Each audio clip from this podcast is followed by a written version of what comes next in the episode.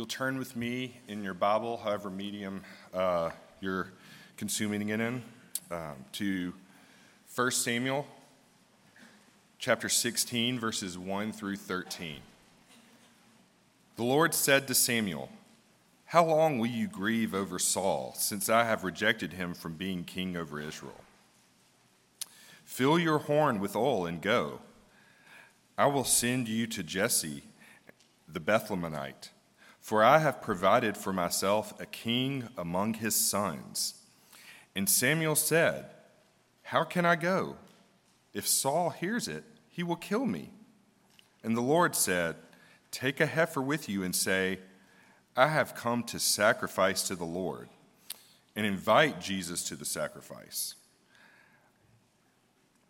I will show you what you, sh- what you shall do. And you shall anoint for me him who I declare to you. Samuel did what the Lord commanded and came to Bethlehem. The elders of the city came to meet him, trembling, and said, Do you come peaceably? And he said, Peaceably. I have come to, sac- to sacrifice to the Lord. Consecrate yourselves and come with me to the sacrifice.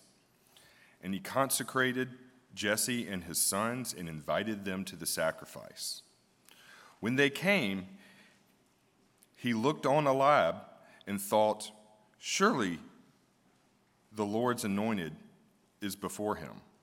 But the Lord said to Samuel, Do not look on his appearance or on the height of his stature, because I have rejected him.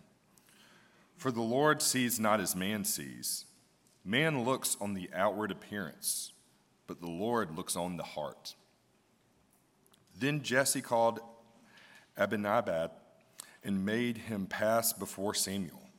And he said, Neither has the Lord chosen this one. Then Jesse made Shammah pass by, and he said, Neither has the Lord chosen this one. And Jesse made seven of his sons pass before Samuel. And Samuel said to Jesse, The Lord has not chosen these. Then, Jesse, then Samuel said to Jesse, Are all your sons here?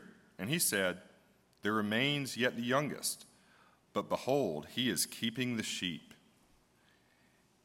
And Samuel said to Jesse, Send and get him, for we will not sit down till he comes here.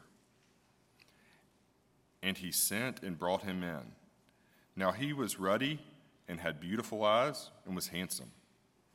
And the Lord said, Arise, anoint him, for this is he. Then Samuel took the horn of oil and anointed him in the midst of his brothers. And the Spirit of, of the Lord rushed upon David from that day forward. And Samuel rose up and went to Ramah. This is the word of the Lord. Thank you, Gray. Uh, my name is Brian Sorgenfrau, one of the associate pastors here. I'm really thankful you chose to be with us this morning uh, as we continue our series in the life of David. Um, a favorite get to know you question of mine that I ask sometimes at a table if I'm with people I don't know is, uh, is this question If you could have dinner with anybody uh, in the world right now, who would it be? And we used to ask this a lot in uh, freshman Bible study and other things to get people talking. And what was interesting is a very common answer was always somebody from the British monarch. Like Kate Middleton was a very popular answer. You know, the Princess of Wales, married to Prince William. And actually, as I thought about that answer, uh, it really would be fascinating. Because think about if you sat down with Kate Middleton, the Princess of Wales. On the one hand, if you started talking and she let her guard down, you know, you would discover that she's a real human. And in some ways, she really is like you. Like she might talk about how she worries about her kids things that she's sad about. You might discover like she eats Lucky Charms like you do, or, or watches the same TV show like you do. I, there might be things that you discover where you're like, wow, Kate Middleton isn't that much different than me. She's a real human with needs and worries and joys. But on the other hand, if after, you know, talking about Lucky Charms and Wheel of Fortune or whatever it is, you know, if she finally looked at you and was like, oh my goodness, we're so much alike, you would kind of think, well, not, not really. You are this thing called royalty, you know, like your Lucky Charms are probably brought by a butler and all these, you know, other things because you're a princess. So there's ways that actually we are not alike and we never will be alike, right? Look, the passage uh, from 1 Samuel 16 that Gray read for us, this is when we first meet this massive figure in the Old Testament. His name is mentioned 600 times, David, in the Old Testament, 30 times in the New Testament. He prized the largest figure in the Old Testament. And on the one hand, this is how I kind of want us to think about today and the, and the rest of the time, even throughout the semester. There, there is a sense that David is just like me and you. Like he's a real person in real history 3,000 years ago. And throughout 1st and 2nd Samuel, you will get a detailed portrait of his life. And you'll see in some ways he's quite ordinary.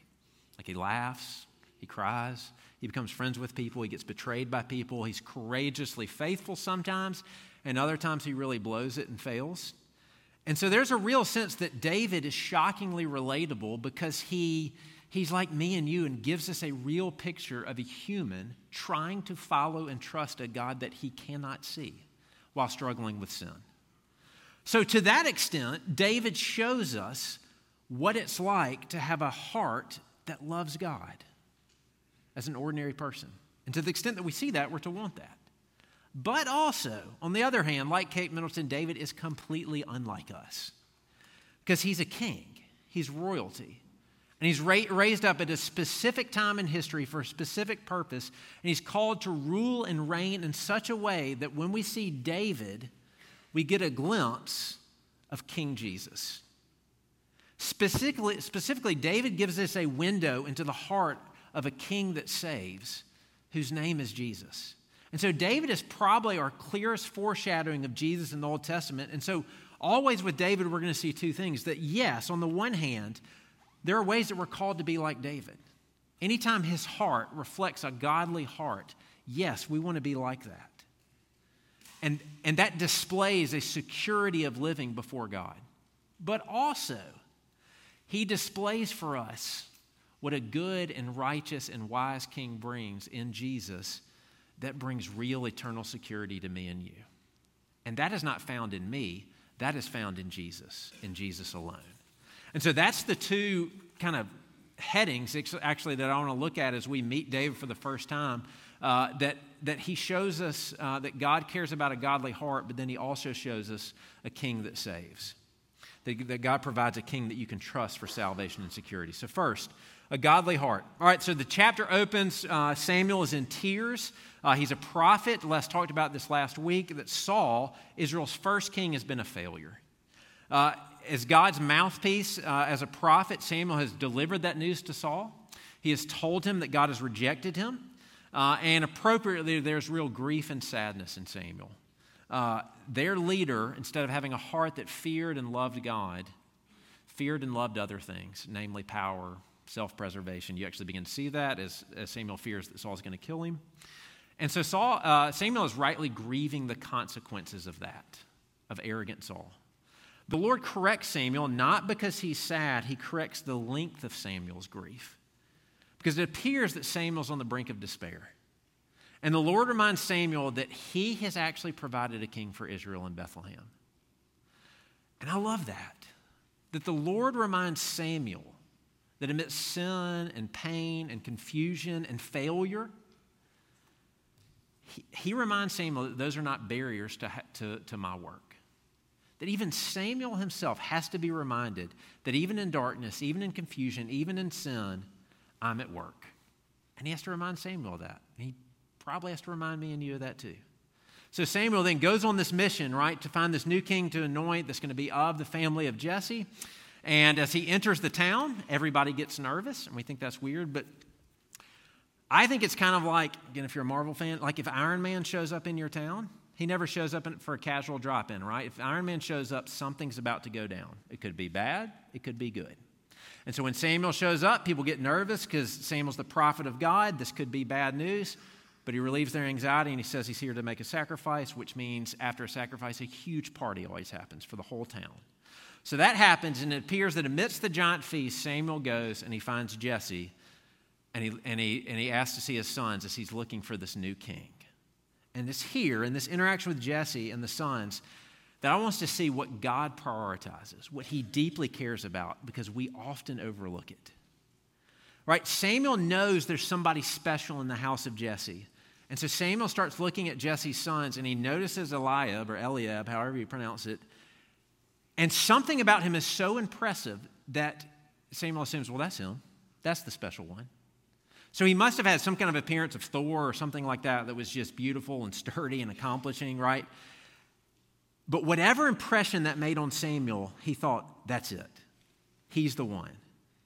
Which means Samuel assumes that what impresses him is the same thing that impresses the Lord. But by the end, you realize that Samuel has been fooled by what God actually cares about, which is really interesting because Saul was outwardly impressive too. And we just saw that downfall, and Samuel is still fooled. How can Samuel and us still be fooled about what God prioritizes? I think it works like this. I, um, I dabble uh, in doing illusions. Some REF people have seen me perform, try to perform some of these. Um, and they're pretty mediocre, but for like a third grader, I can, I can do it for about five minutes. And here's the key to all illusions, okay? I'm about to spoil it. You get a third grader to focus on something minor and hold the attention over here, while the real major work over here they do not see. They remain blind to it. That's how I do illusions. Um, and see what, how Samuel is getting fooled, it's really interesting. And it's instructive of how our hearts work. That there's two ways to be blind. I could just not see, or I could be focused on the wrong thing, something minor. And that's what's happening here. That the improper focus of Samuel and us means that we get fooled about what God really cares about, about what his priorities are. And what he says in verse 7, when he says, Do not look on his appearance or on the height of his stature, this is God talking, because I've rejected him. For the Lord sees not as man sees. Man looks on the outward appearance, but the Lord looks on the heart. This is telling us do not be fooled. The Lord prioritizes what goes on underneath the surface. He prioritizes the, in, he prioritizes the inward disposition, the heart of man not external appearances or charisma or those things that we tend to focus on. And so the application really is if you're a follower of Jesus, do you prioritize what God prioritizes? Or have you been fooled? Because I think a lot of times we get fooled. Like, are you concerned about most what's beneath the surface or with things that are less important? Like, what is your measuring stick? Let's put it this way for God being at work in your life. What's your measuring stick for whether you're growing spiritually or growing as a Christian, however you put it? How do you measure that? Because if you're like me, the measuring stick a lot of times it's on the surface. It's things like, do people notice me? Do people consider me influential? What impressions do others have of me? Does my family look like it have, has it all together? Do I look like I have it all together? Do I look competent before people in my work? And the introduction of David is telling us do not be fooled. God's concerned is with what's underneath, with the heart, with our character, which means the measuring stick of godliness is actually heart formation, which is a lot deeper, which is a lot messier, and which lasts your whole life. Which means if you want to ask yourself questions about if you're growing, they're a lot more convicting. It's things like this Am I less greedy and more generous today than I was four years ago? Do people around me consider me less irritable and more patient and compassionate than, than I was five years ago? Am I less defensive, more humble, have less pity, self pity than I did five years ago? In other words, do I have a heart that is growing in its love for God and other people? That is God's concern. And the Lord of this universe always looks beneath the surface. He cares about what you love. This is what Les was talking about last week. He cares about the kind of person you're becoming a whole lot more than how gifted that you are. And we fool ourselves all the time. And so God signals from the very beginning when he anoints David He's asking us to observe David's heart and to watch it. Because this really is where we can say, David is like us. You're going to hear over and over again, we're going to say that the main application is not dare to be a David. because he is a king and he's pointing us to Jesus. However, we are going to be asked to watch David in an up close look as this portrait of his life that through trials, through suffering, through failure and sin, we're going to see that God works beneath the surface and forms David's heart into a godly heart, a heart that is like God's loving, truthful, compassionate. And what's interesting in the whole life of David, there are no miracles. No miracles show up in, the, in this part, which means you get to watch David in ordinary ways be formed into godliness. And we will be asked as we watch David try to trust God and fail and repent is that what you want? Do you want that kind of lasting change beneath the surface that rings in eternity? Or do we just want the surfacey stuff? Because God is calling us to want a heart that is godly, that is like God's. And David is going to show us the way. So, first of all, David is like us in a way that you're going to watch God develop a, a, godly heart in him, and he invites us to follow David in that. But secondly, David always shows us a saving king. Right? Remember the context? Samuel's grieving Saul's failure.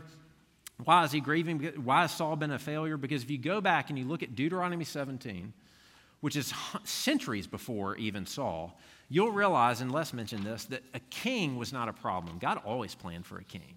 Deuteronomy 17 gives instructions of what Israel's king is supposed to be like. It's supposed to be like a king like no other nation because this would be a king that would sacrifice himself for the good of the people instead of asking the people to sacrifice themselves for him. It'd actually be a king that would use his power to serve others rather than to hold on to his power. And the picture in Deuteronomy 17 is this when that kind of king, that kind of selfless, humble, powerful, just, and loving king is on the throne, Israel will finally have security and there will be new life. And Saul has been nothing like that. It's a disaster. So he's, Samuel is in deep grief because he knows without a righteous king, there is no hope. And so God tells Samuel, Get up. I have provided for myself a king, and he's going to be in the house of Jesse. So you re enter the scene. Okay, th- think in terms of Samuel is looking for a king. Actually, that word, the Lord's anointed, in the Septuagint, in the Greek, it's the word Christos, Messiah. He's looking for a Messiah, okay? He's looking for the kind of king that's going to bring salvation and peace and security. And he sees Eliab again, and it just seems so obvious by this guy standing that he must be the, the Savior, the king. And God says no. Then comes Amminadab and then Shammah. seven sons. Seven potential kings walk before uh, Samuel. Seven's the number of completion. Seems like they've all come, and none of them are it. God rejects them all. And so Samuel is confused, and he says, Are all your sons here? And Jesse says, Well, the youngest is left. The, the, the, word, the Hebrew is literally little brother, it means runt. Like, they didn't even bother to bring him, so insignificant is he.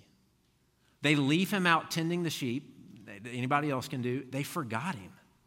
And Samuel says, Well, go get him. We'll wait. We won't sit down till he gets here. And when he comes, that's him. That's the king.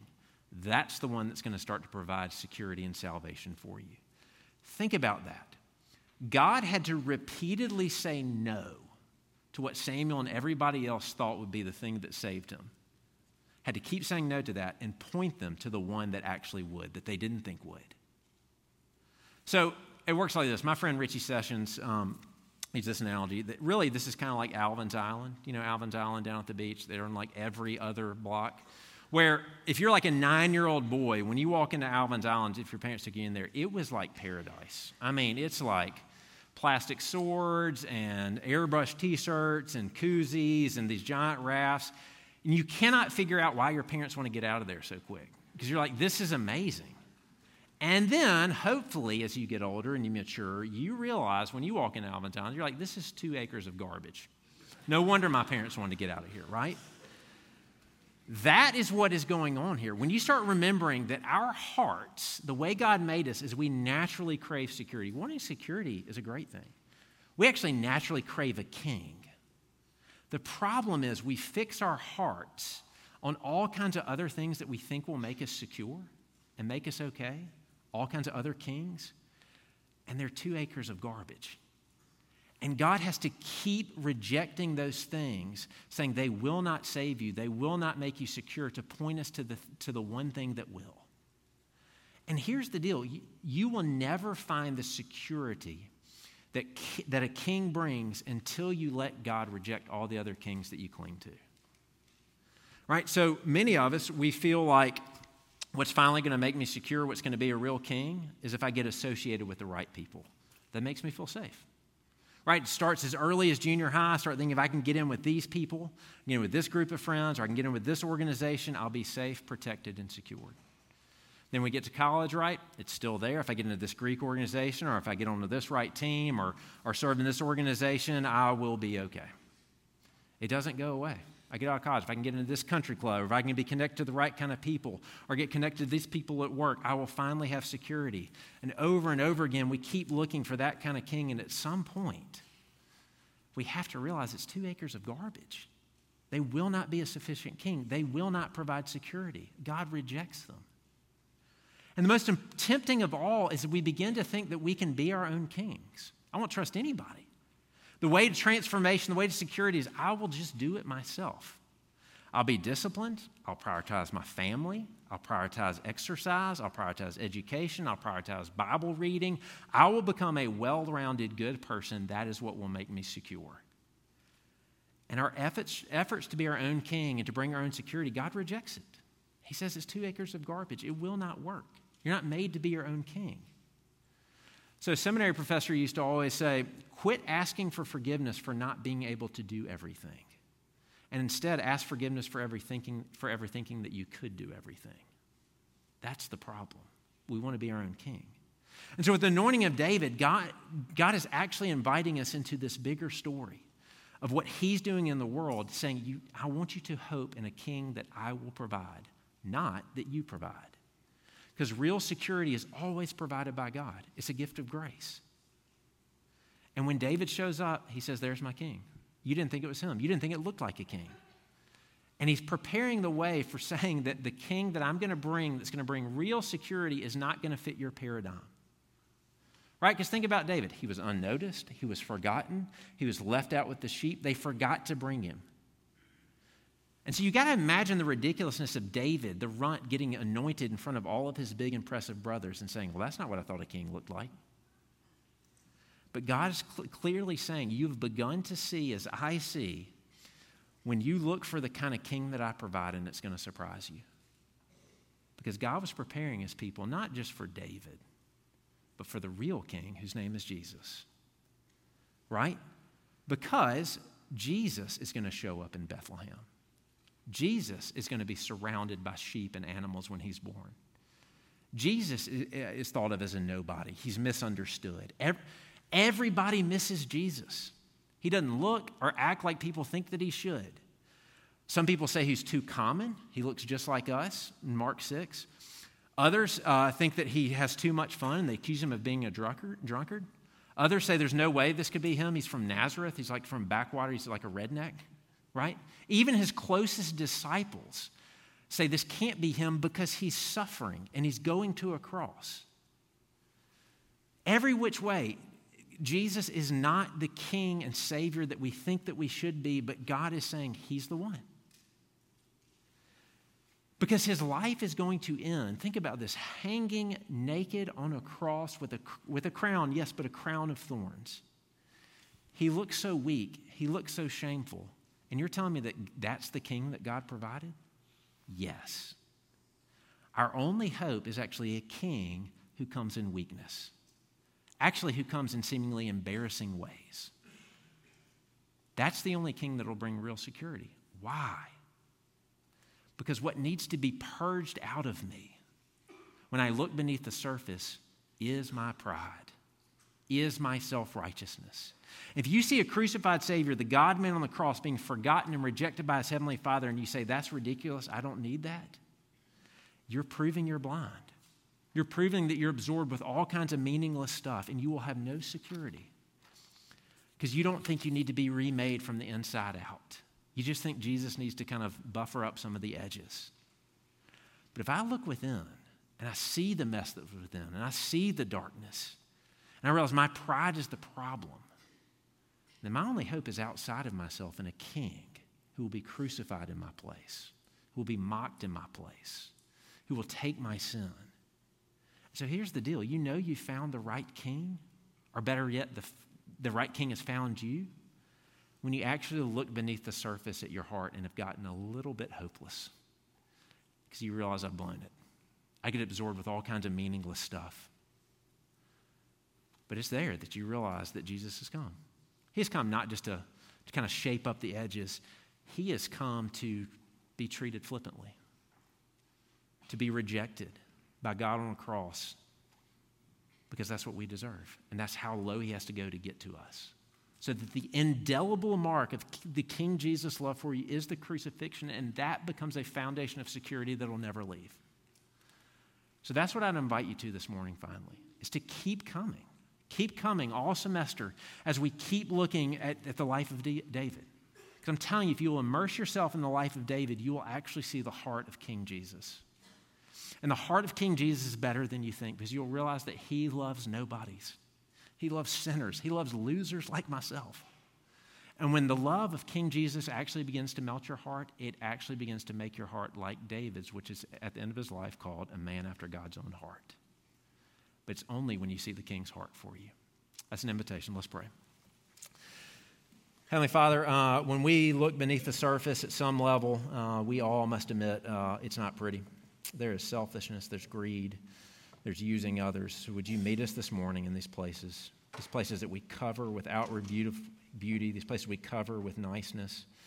Instead, let us turn to a king who would come and live and die for us so that he could bring his good and loving rule and security into our lives. Would you give us that humility by your Spirit in Jesus' name? Amen.